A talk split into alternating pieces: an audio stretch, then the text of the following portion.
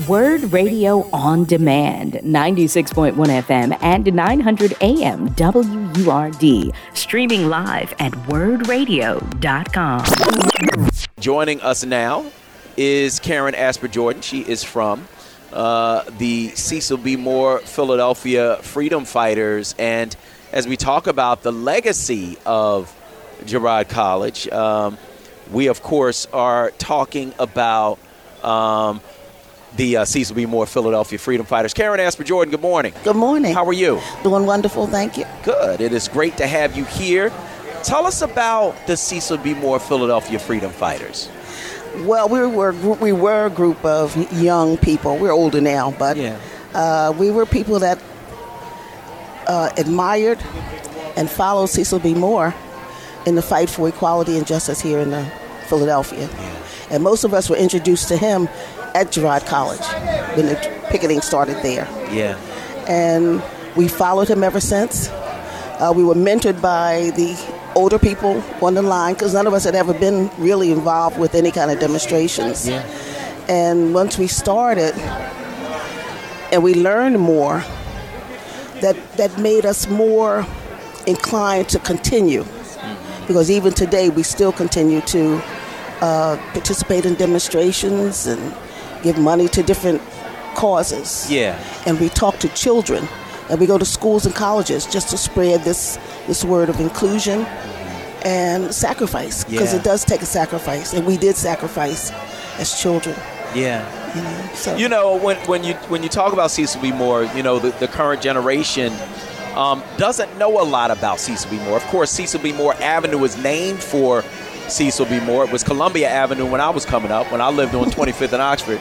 Um, but but it is now named after Cecil B. Moore. He was, of course, a president of the NAACP. He was a lawyer. He was a, a council person. Who was Cecil B. Moore to you?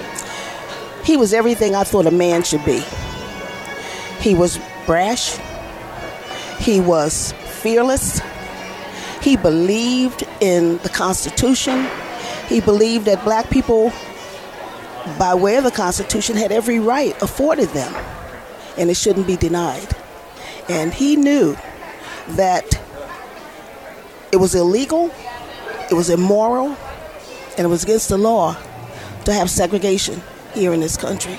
And when he was in the military, because he was a Montford Point Marine, when they were the they were the first to desegregate the Marine Corps, well, those guys had to build their own barracks.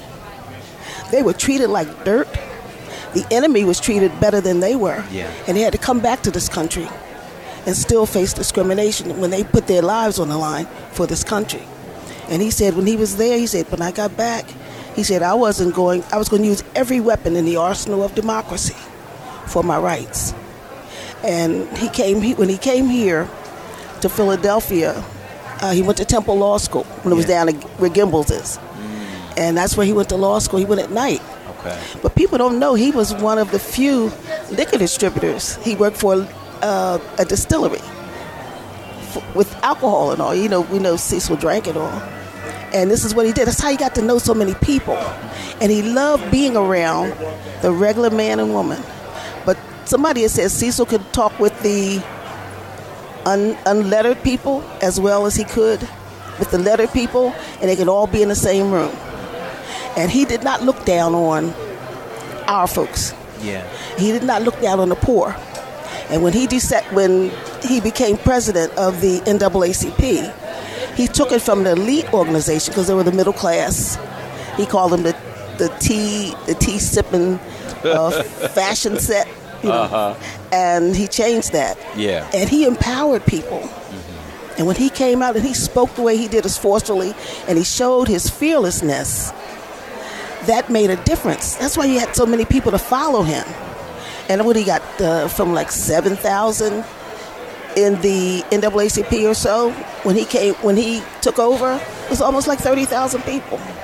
So this is what he did: Strawberry Mansion, and that was brutal. Yeah. and that was brutal.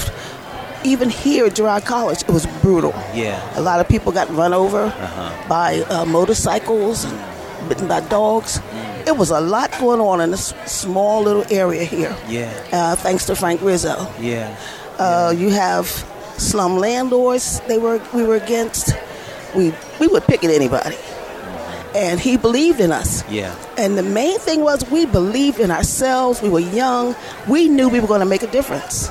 We felt it within us. Yeah. And uh, a lot of us took on their names, put freedom in front of our names. Mine didn't sound right. Freedom Karen didn't sound right. They would say it. But Freedom George or Freedom Frank, that, that had a ring to it. Uh huh. But this is what we did. And we went anywhere. And I was happened to be looking at a documentary. And Miss Wright, who moved up into Kensington, Yeah. and they were harassed there.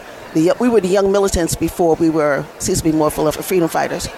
But they went up there and stayed with her and protected her. And these are the kind of things we did in the city. Yeah. When the Klan came outside of Lincoln University, the young militants went up there to confront the Klan. They act like they were police officers, but they went up to confront, confront the Klan. Yeah. So our people were fearless. And Cecil said to us, he said, uh, you know all of these people I'm introducing you to? Yes, Cecil. Y'all think they're great? Yes, Cecil, they're great. He says, some of these folks here sell their mothers out for $6,000. So he let us know we have to look out for other people. You can follow people, Yeah. Yeah. but you still have to get the receipts. yeah. That's what the kids say get the receipts. Mm-hmm. This has never stopped. Now we're in our 70s and 80s now. Yeah. We're still doing the things we're supposed to be doing. And we have to educate our young because they are our future. Yes, they are. So my question is is this because so many of us I think don't know our history. And sometimes it scares me. Because when you don't know history you're doomed to repeat it. Um, and, and when you don't know history you don't know what you're up against. And so you know as an elder now as somebody who was one of these young people who, who were out here fighting this fight how do you make sure that our people now that our young people especially know one understand our history and know what they're up against They have to be taught. uh-huh And back in the day, we had freedom schools. yeah We had people that would give of their time to educate our children. We go to schools and we get invited a lot to talk to the children in schools. We go to colleges. I think what helped us a lot was when we were coming up, a lot that we didn't know, but we came up, we had black teachers in our schools. Yes. I went to Reynolds, I went to Vaux, mm-hmm. found out that Jesus was a black man, he was a colored man when I was in the kindergarten. And I mm-hmm. went home and I said, you know, you know, Jesus is colored. And my grand grandmother just looked at me and she said, oh yeah, that's from some kind of people. Mm-hmm. You know, so all of those kind of things. And that was that was happening. yeah And you had black teachers that wanted us to succeed. yeah And they imparted a lot of that. Parents have to teach their children, even if it's only one little book. right Take them to the library, get them a black book, mm-hmm. read it to them. We have everything at our disposal now. do you think we've done enough to teach our children No. And just like the teachers fought, some, a lot of them fought because they didn't want to teach black history in schools. So There was a big backlash over that. And they can't tell you any different. yeah But if they don't do it, we have to do it. And we have to hold everybody accountable. We have elected officials that know what's going on. yeah You know, it's going to be a hard sell, but they have the power to do it. yeah But there are a lot of people that are going to be fighting. And that's the only thing about the movement or whatever else going on in this country. And people say, why are we still fighting for the same thing we fought for Yeah. 50, 60, 80 years, 100 years ago? It's because as you progress, yeah somebody's working to take that progress away. You're right about that. You are right about that. Karen, I want to thank you so much for joining us this morning on WURD. That's Karen Asper Jordan from the Cecil B. Moore Philadelphia Freedom Fighters. Thank you for joining us on WURD Radio. We certainly appreciate it.